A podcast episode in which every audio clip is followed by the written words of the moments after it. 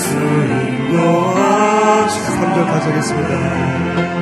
나의 갈길 다가고 예수 인도하시니 그의 삶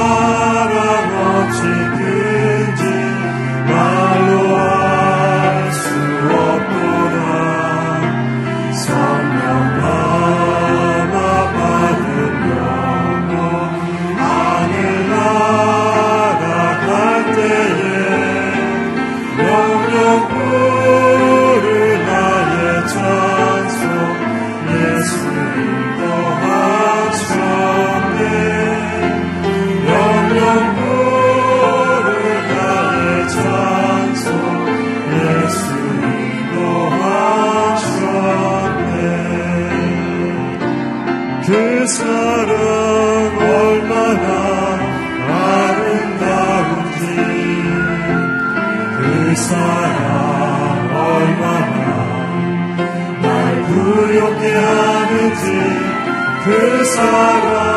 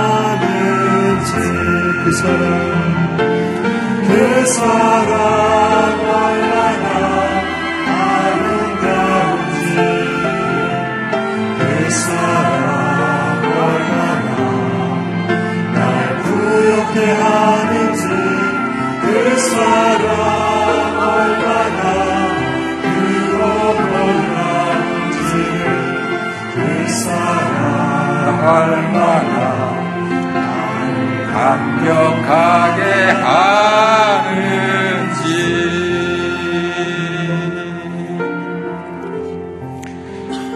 우리 모두 아침에 이른 아침에 하나님께서 이곳에 불러주시고 또 하나님께 예배 드릴 수 있는 기회를 주시고 또 그런 힘을 주시고 그런 마음을 주신 것을 우리 모두 하나님께 감사드리고 이제 하나님께서 우리가 하나님의 사랑 안에 흠뻑 젖어서 오늘 하루도 새롭게 시작하게 하여 주시옵소서 하나님께서 우리에게 정말 믿음을 주시고 새로운 소망을 주시고 성령을 주시옵소서 우리 모두 다 같이 함께 기도하겠습니다. 하나님 아버지 주님 감사합니다. 주님께서 우리 저희가 이른 아침에 이곳에 불러주셔서 이 하나님의 말씀을 듣게 하여 주시고 또 우리가 같이 예배하게 하여 주시고 이른 아침 하나님 아침부터 하나님을 묵상하게 해주셔서 주님 감사합니다. 오늘 하루의 삶이 정말 주님과 함께하게 하여 주시옵소서. 주님 저희를 새롭게 하여 주시옵소서. 저희가 정말 소망의 사람이 되게 하여 주시옵소서. 믿음의 사람이 되게 하여 주시옵소서. 성령의 사람이 되게 하여 주시옵소서. 하나님 우리 마음 가운데 있는 모든 죄악들을 저희가 회개하고 이제 나날이 주님께 새로워지는 저희들이 되게 하여 주시옵소서. 주님께서 함께하여 주시옵소서. 하나님 아버지 주님 감사합니다. 주님께서 저희들 이른 아침에 주님께서 불러주셔서 우리가 예배, 예배 드릴 수 있게 해주셔서 주님 감사합니다. 주님, 저희가 주님 예배 전에 나왔습니다. 주님께서 말씀하여 주시옵소서. 우리의 정말 마음, 심령을 새롭게 하여 주시옵소서. 우리의 모든 우리의 마음 가운데 있는 어둠과 죄악이 거쳐가게 해주시고, 주님께서 새로운 소망을 주시고, 희망을 주시고, 힘을 주시고, 그래서 우리가 오늘부터 우리, 우리가 정말 성령의 사람으로 매일매일 살아가게 하여 주시옵소서. 우리가 정말 당신 안에 들어가게 하여 주시옵소서. 하나님 안에 들어가게 하여 주시옵소서. 그리하여 정말 주님께서 당신께서 주시는 정말 은혜의 피를 매일매일 맞고 사는 사람이 되게 하여 주시옵소서. 감사드리며 예수님 이름으로 기도합니다. 2월 4일 우리 새벽 기도에 나오신 여러분들을 주님의 이름으로 축원함 축복합니다. 오늘 하나님께서 우리에게 주신 말씀은 생명의 산 본문 마태복음 13장 1절부터 17절까지가 되겠습니다. 그날 예수께서 집에서 나와 호숫가에 앉으셨습니다. 무리가 뒤로 모여들었기 때문에 예수께서는 배에 올라가 앉으셨고 사람들은 모두 호숫가에 서 있었습니다. 그러자 예수께서 많은 것을 비유로 말씀하셨습니다. 한 농부가 씨를 심으러 나갔다. 그가 씨를 뿌리는데 어떤 씨는 길가에 떨어져 새들이 와서 모두 쪼아먹었다. 또 어떤 씨는 흙이 많지 않은 돌밭에 떨어져 흙이 얕아 싹이 곧 나왔으나 해가 뜨자 그 싹은 시들어버리고 뿌리가 없어서 말라버렸다. 또 다른 씨는 가시덤불에 떨어졌는데 가시덤불이 자라 무성해져 싹이 나는 것을 막아버렸다. 그러나 어떤 씨는 좋은 땅에 떨어져 100배, 60배, 30배 열매를 맺었다. 귀 있는 사람은 들으라. 제자들이 예수께 와서 물었습니다. 왜 사람들에게 비유로 말씀하십니까? 예수께서 대답하셨습니다. 너희에게는 하늘나라의 비밀을 아는 것이 허락됐으나 다른 사람들에게는 그렇지 않다. 가진 사람은 더 받아서 더욱 풍성해질 것이고 가지지 못한 사람은 가진 것마다 빼앗길 것이다. 내가 비유로 가르치는 이유는 그들이 보아도 보지 못하고 들어도 듣지 못하며 깨닫지 못하기 때문이다. 이사의 예언이 그들에게 이루어지는 것이다. 너희가 듣기는 들어도 깨닫지 못하며 보기는 보아도 깨닫지 못할 것이다. 이 백성들의 마음이 굳어져서 귀는 듣지 못하고 눈은 감겨 있다. 이것은 그들로 하여금 눈으로 보지 못하게 하고 귀로 듣지 못하게 하고 마음으로 깨닫지 못하게 하고 돌아서지 못하게 내가 그들을 고쳐주지 않으려는 것이다. 그러나 너희 눈은 볼 수 있으니 복이 있고 너희 귀는 들을 수 있으니 복이 있다. 다 같이 읽겠습니다. 내가 진실로 너에게 말한다. 많은 예언자들과 의인들이 너희가 보는 것을 보려 했지만 보지 못했고 너희가 듣는 것을 들으려 했지만 듣지 못했다.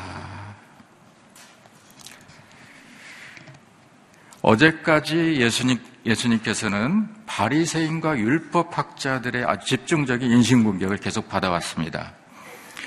바리새인들은 예수님께서 안식일에 병자를 고친다고 그것은 율법에 어긋나는 것이라고 비난하고 또 귀신을 내쫓으니까 그것은 귀신의 힘을 빌어서 하는 귀신의 역사라고 비난을 하죠.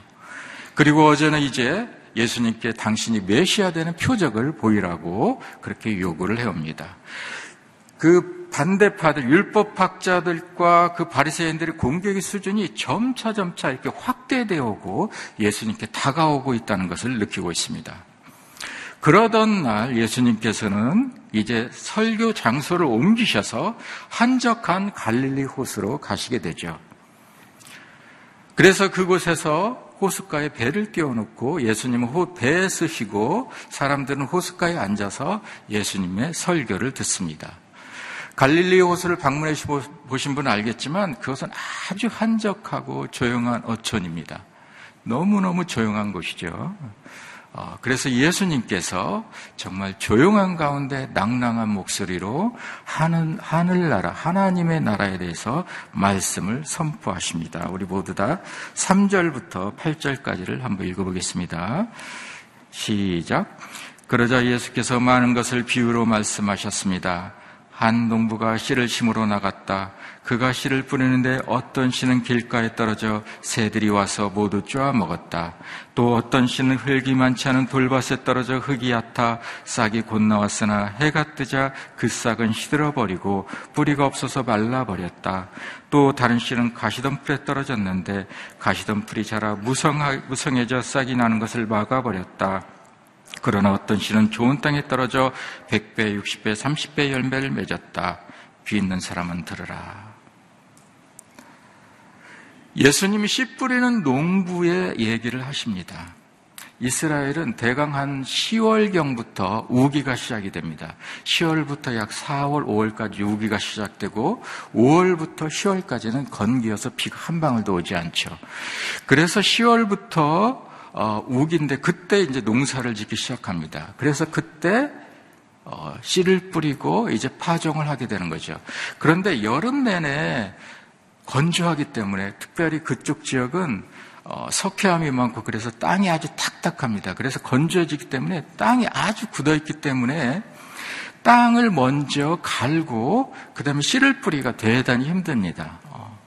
예전에는 뭐 농기구도 발달되지 않았기 때문에 땅을 파기가 너무 힘들죠. 그래서 먼저 씨를 뿌리고 나서 이제 비가 오기, 비가 서너 차례 오기 시작하면 땅이 촉촉이 젖은 다음에 이제 땅을, 어, 파, 그, 밭을 이렇게 개간을 하고, 어, 밭을 가는 그런 농법이 먼저 씨를 뿌리고 나중에 밭을 가는 농법이 그 당시에 시행이 됐었죠. 어, 그래서 그 성경에 나오는 이른비와 늦은비는 굉장히 중요합니다. 이른비는 이제 그 탁탁했던 땅을 그 굉장히 무르게 해줘서 이제 땅을 밭을 갈기를 편하게 해주고 또 씨가 떨어진 씨가 수분을 머금어서 이제 발화를 할 수 있도록 해주기 때문에 이른비는 되게 중요하죠. 그래서 신명기에서 어, 너희가 내 말을 순종하면 이른 비와 늦은 비를 적당하게 주시리라고 이렇게 하나님께서 말씀하시는 것입니다. 예수님께서 이제 씨 뿌린 농부 얘기를 하시는데 농부가 씨를 뿌렸는데 일부는 길가에 떨어져서 새들이 와서 쪼아버렸고 쪼아먹었고 일부는 돌밭에 떨어졌는데 싹이 나긴 했지만 강한 햇볕 때문에 말라버렸고 일부는 가시덤불에 떨어졌는데 어, 가시덤불 때문에 싹이 나지 않았고 일부만 좋은 땅에 떨어져 30배에서 100배의 열매를 맺었다는 것입니다. 그런데 제자들은 이 비유를 잘 이해하지 못한 듯합니다. 10절에 보니까 왜 사람들에게 비유로 말씀하셨습니까? 라고 질문을 합니다.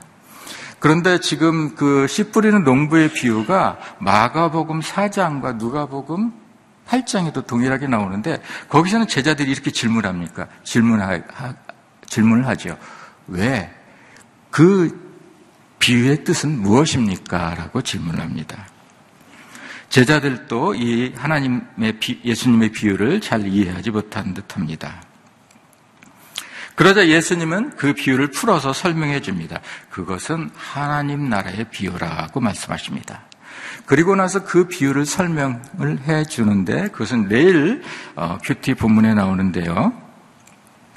씨가 길가에 뿌려졌다는 것은 씨는 하나님의 말씀이다. 그래서 씨가 길가에 뿌려졌다는 것은 하나님의 말씀이 선포될 때 사람들이 마음이 단단해져서 말씀을 받지 않았을 때 새, 곧 사단이 와서 말씀을 가져가는 것이다. 씨가 돌밭에 떨어졌다는 것은 말씀은 정말 기쁨으로 받지만 고난과 핍박이 오면은 금세 포기해 버리는 것이다. 씨가 가시덤불에 떨어졌다는 것은 말씀은 들었지만 세상의 걱정과 돈의 유혹 때문에 열매를 맺지 못하는 것이다. 라고 말합니다.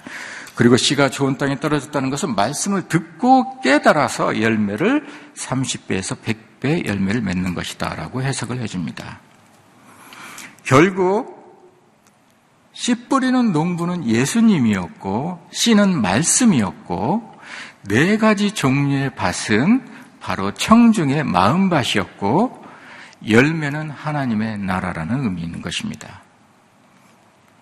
예수님은 하나님의 말씀이 우리들에게 선포될 때 우리의 반응에 따라서 하나님 나라가 어떻게 확장되고 커가는지에 대해서 이 비유를 통해 설명하시고자 하신 것이죠. 그런데 이 비유를 통해서 우리가 알 수 있는 하나님 나라에 대해서 알 수 있는 것이 있습니다. 첫 번째, 모든 땅이 풍성한 열매를 맺는다는 것이 아니라는 것입니다. 모든 사람이 다 풍성한 열매를 맺는 것이 아니라는 것이죠. 이것은 하나님 나라는 소수의 사람들에 의해서 이루어진다는 것입니다. 하나님의 말씀이 선포될 때 모든 사람들이 동일하게 반응하는 것이 아니라 말씀에 말씀에 적극적으로 반응하는 소수의 사람들에 의해서 하나님의 나라는 확장된다는 것이죠. 그래서 예수님 자신도 그 3년의 공생의 기간 동안에 군중들에게는 별로 관심이 없으셨어요.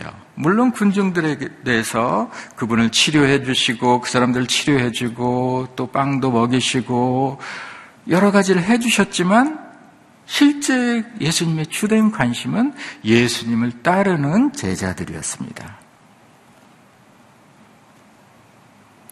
예수님은 항상 그 소수의 제자들, 나중에 하나님 나라를 확장할 수 있고 하나님의 말씀에 잘 반응하는 소수의 제자들에게 관심을 가지셨던 것이죠.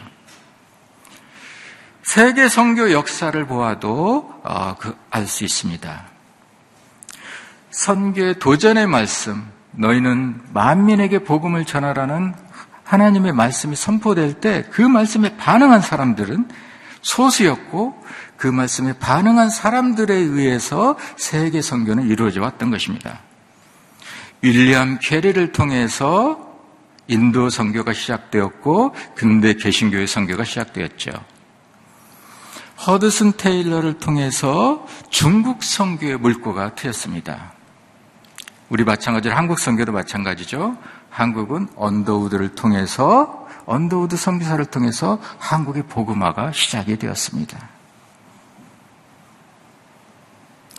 저는 여러분들이 좀 하나님의 말씀을 깨닫는 정말 좋은 땅이 되어서 정말 하나님의 말씀이 선포될 때, 하나님의 말씀을 들을 때, 하나님의 말씀을 읽을 때 여러분들의 가정과 직장과 그리고 일터와 그리고 여러분이 속한 공동체와 그리고 나아가서는 이 나라와 열방 가운데 하나님 나라를 정말 확장하는 그런 사람들이 되기를 주님의 이름으로 축원합니다. 두 번째 여기서 우리가 알 수 있는 것은 하나님 나라는 배가의 원리로 확장된다는 것이죠.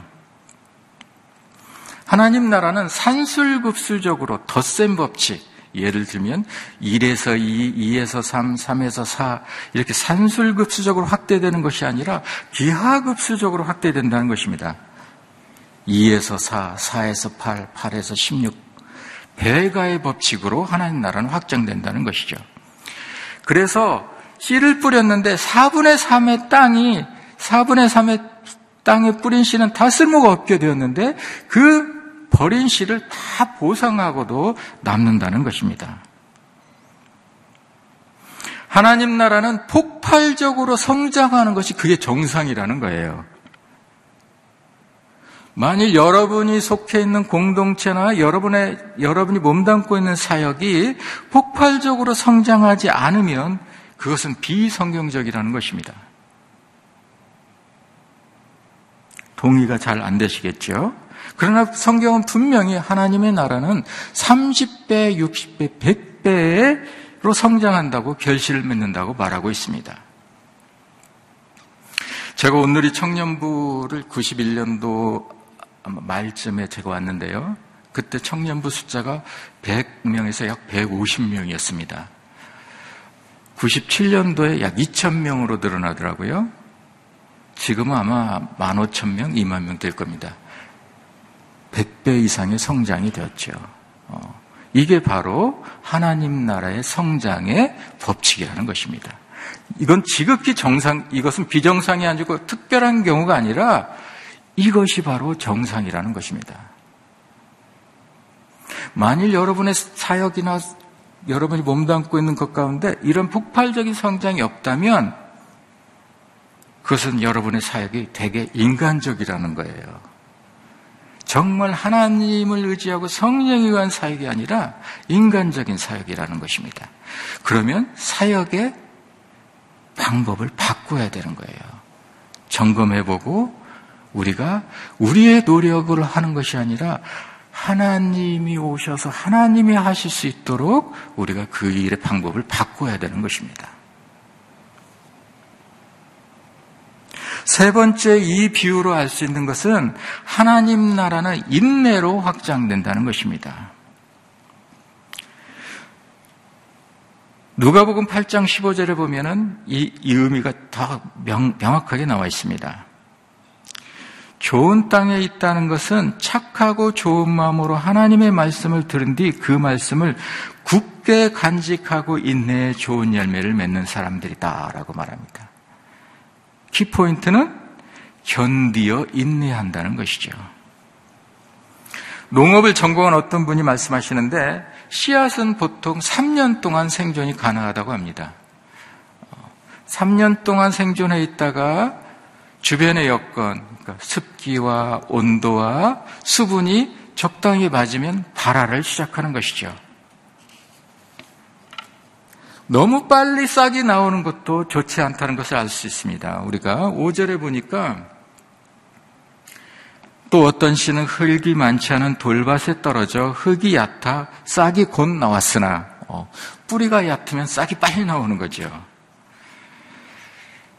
하나님의 말씀에 우리가 너무 쉽게 막 반응하고 막 그런 것도 바람직하지 않다는 걸 알 수 있습니다.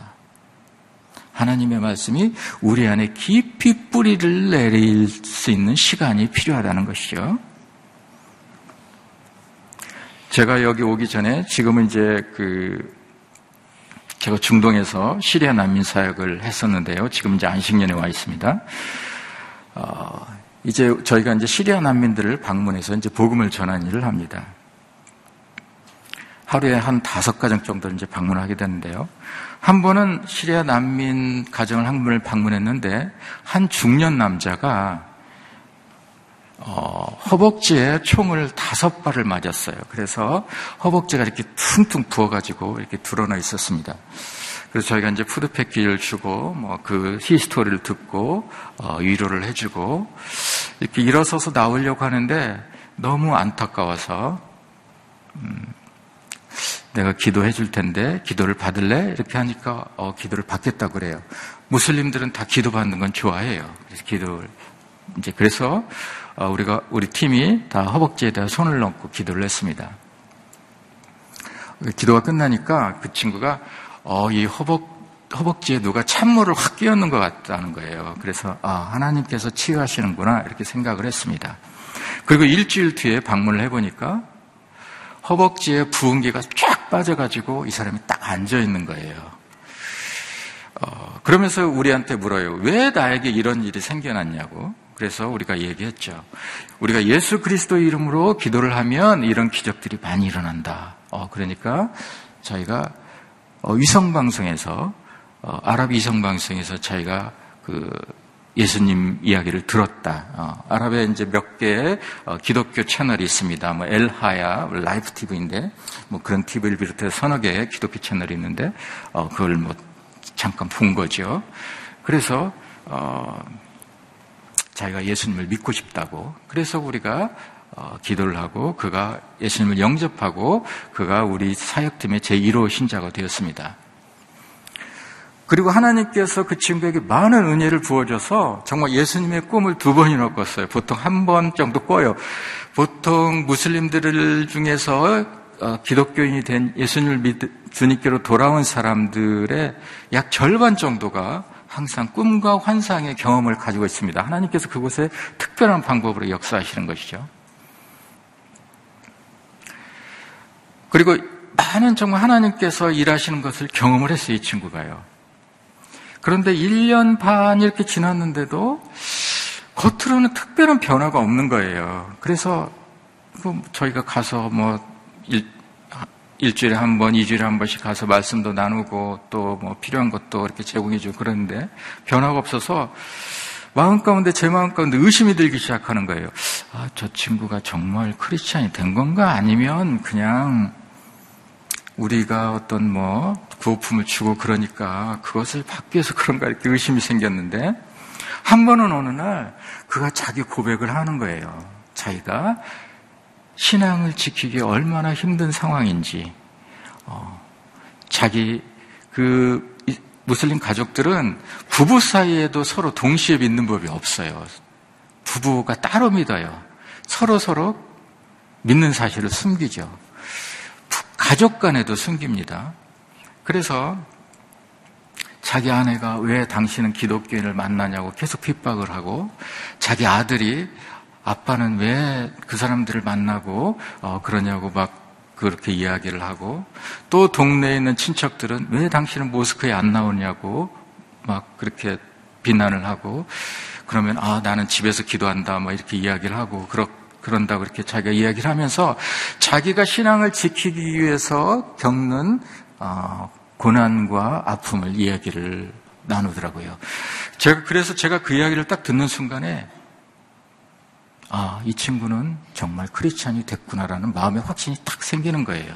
그러면서 아, 이 친구는 이제 시리아로 돌아가더라도 신앙을 버리지 않겠구나. 라는 확신이 생깁니다. 그때가 딱 2년이 되는 시점이었어요. 그래서 제가 그, 그 사건을 통해서, 아, 정말 사역은 어, 기다려야 되는구나. 그리고 시간이 필요하구나.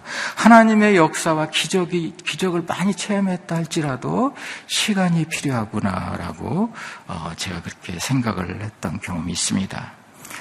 열매는 인내를 필요로 한다는 것이지요.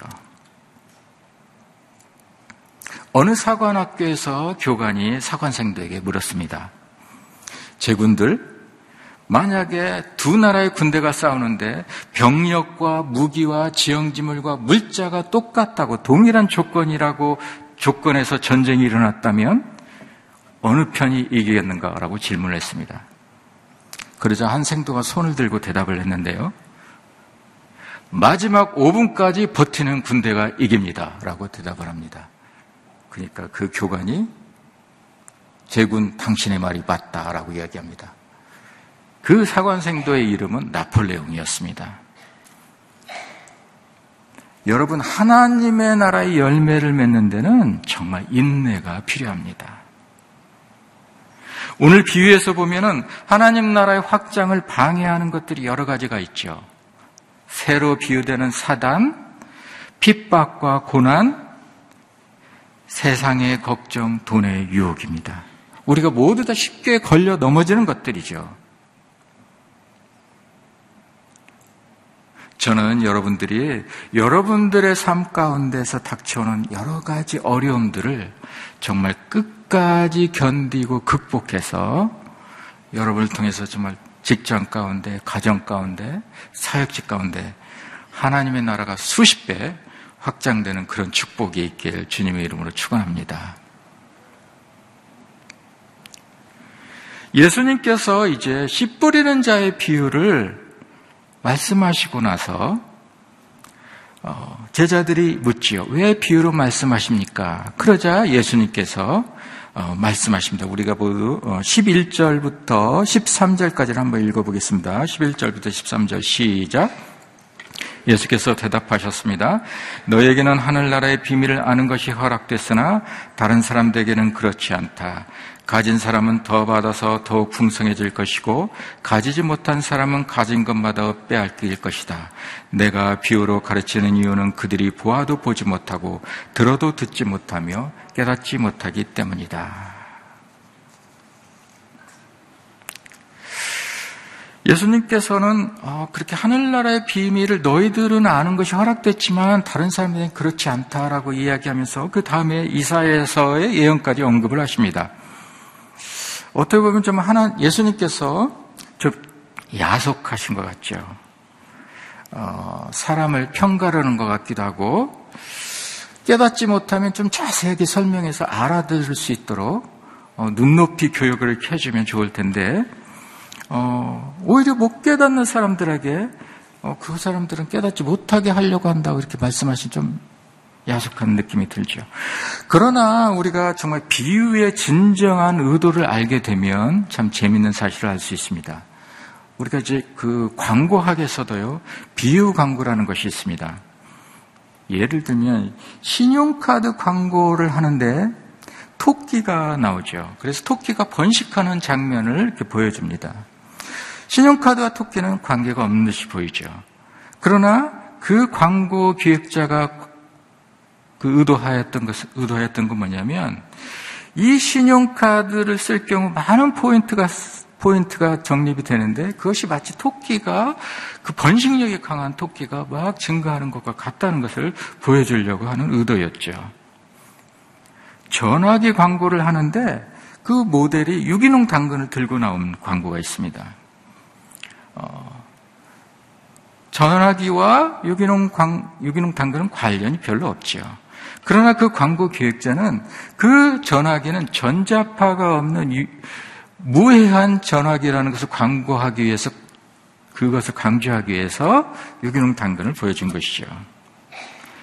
이런 비유 광고의 목적은 사람들로부터 호기심을 유발하고 관심을 유발하고 또 당근과 그 토끼를 생각하며 볼 때마다 그 전화기를 생각하고 신용카드를 생각하도록 하는 연상작용을 통해서 그것을, 그 비유를 오랫동안 기억하도록 하기 위한 것입니다. 그러나 만약에 평소에 카드 포인트나 전자파에 대해서 관심이 없는 사람들은 그 광고의 비유를 잘 이해하지 못하죠. 그리고 이게 뭐 하는 광고야? 라고 해버릴 것입니다. 무시해버릴 수 있죠. 마찬가지로 예수님도 비유를 사용한 목적이 사람들을 정죄하고 혼돈에 빠뜨리는 것이 아니라 사람들에게 호기심과 관심을 불러 일으키시려고 하신 것이죠. 그리고 하나님의 말씀을 논리로 이해하는 것이 아니라 이미지로 이해를 해서 그것을 오랫동안 기억에 남게 하도록 하신 것입니다. 아마 그 비유를 들은 사람들의 청중의 절반은 아마 농부와 농부이었거나 아니면 주변에 많은 농사 짓는 사람을 봤을 것입니다. 그래서 농부가 씨를 뿌릴 때마다 또 누가 씨를 뿌리는 것을 볼 때마다 하나님 나라를 생각할 수 있도록 하신 것이죠. 오늘부터 이제 내일 계속 나오는 그 하는 그 천국의 비유는 가라지, 겨자씨, 누룩, 그 밭에 감춘 보화, 진주, 그물, 전부 소품들이 사람들이 접할 수 있는 그 지역 사람들이 접할 수 있는 소품들을 가지고 설명을 한 걸 알 수 있습니다. 하나님, 예, 예수님이 이런 목적을 가지고 있는데, 그런데 평소에 하나님에 대해서 당초 관심이 없는 사람들은 처음부터 관심이 없는 사람들 이 비유를 이해하지도 못할 뿐만 아니라 그 비유를 무시하게 되는 거죠. 아, 웬 뜬금없이 웬 농부야 그렇게 해서 무시하게 되는 거죠. 그래서 그들은 정, 정말 구원의 기회를 영영 상실하게 된다는 것입니다. 그래서 우리가 하나님 나라의 비밀뿐만 아니라 그분이 주신 계시를 잘 깨닫기 위해서는 그분에게 관심을 갖고 항상 가까이 지내고 그분과 친밀하게 지내야 한다는 것입니다. 평소 신용카드의 어떤 그 포인트 혜택에 관심이 없는 사람은 그 토끼 광고에 별로 관심이 없어요. 전화기 전, 전자파에 대해서 관심이 없는 사람들은 아마 그 당근에 대해서 별로 관심이 없을 것입니다. 마찬가지로 평소에 하나님에 대해서 관심을 가지지 않은 사람들은 그 비유에 대해서 별로 관심이 없어요.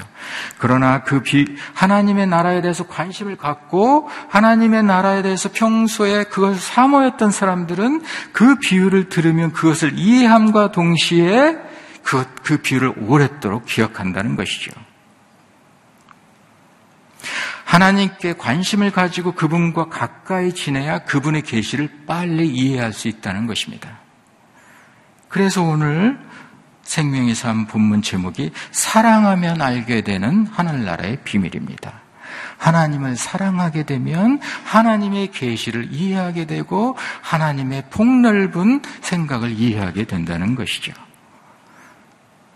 그래서 저는 여러분들에게 정말 여러분들이 주님에게 더욱더 관심을 많이 갖고 여러분들이 주님을 더욱 많이 사랑하여서 그분의 정말 비밀을 매일매일 깨닫고 그분과 더 가까이 동행하는 여러분들이 되길 주님의 이름으로 축원합니다.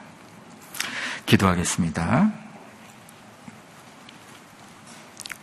먼저 오늘 성경 말씀을 놓고 기도하겠습니다. 우리가 정말 그 인내로 잘 극복해서 하나님의 말씀을 우리의 삶에서 이루어 나가는 저희가 되게 하여 주시옵소서.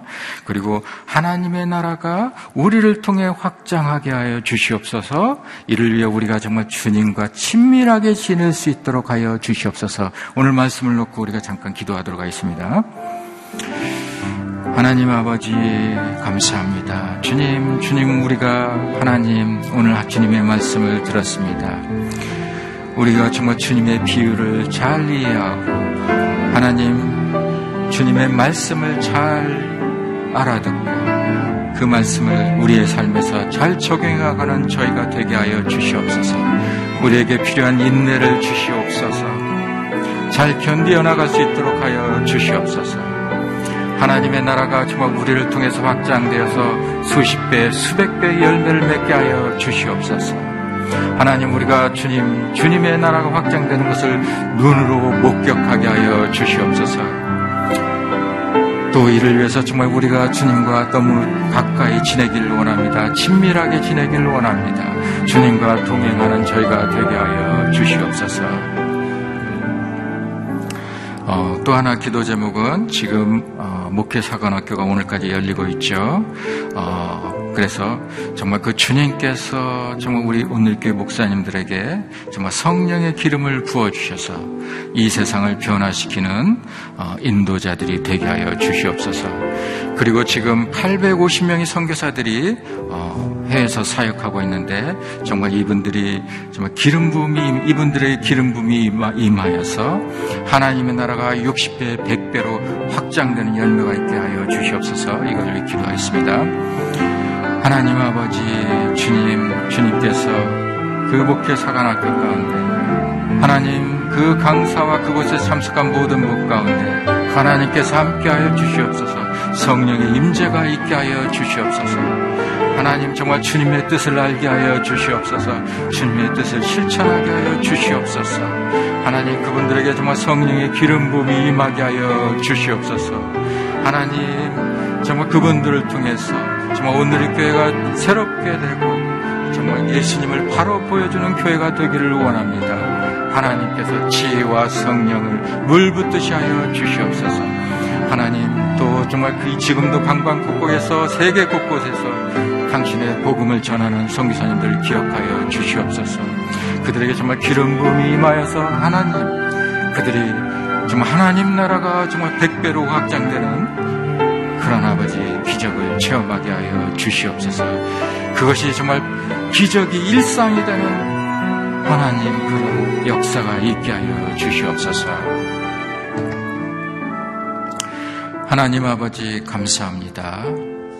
주님, 정말 하나님 나라의 비유를 통해서 이제 우리의 삶 가운데 우리를 통해서 하나님의 나라가 60배, 100배로 확장되는 열매가 있게 하여 주시옵소서.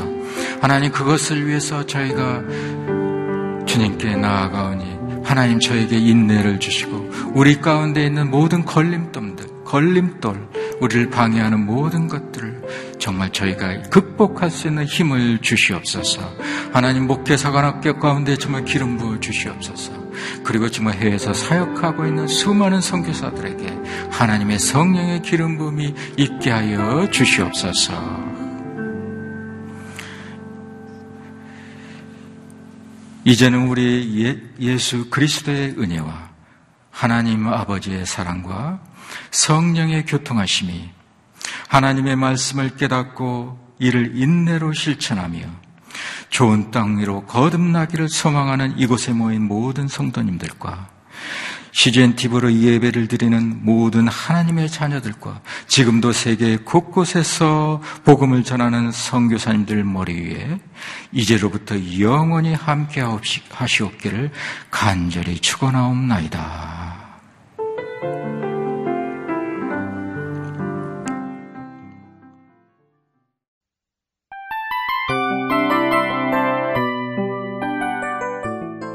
이 프로그램은 청취자 여러분의 소중한 후원으로 제작됩니다.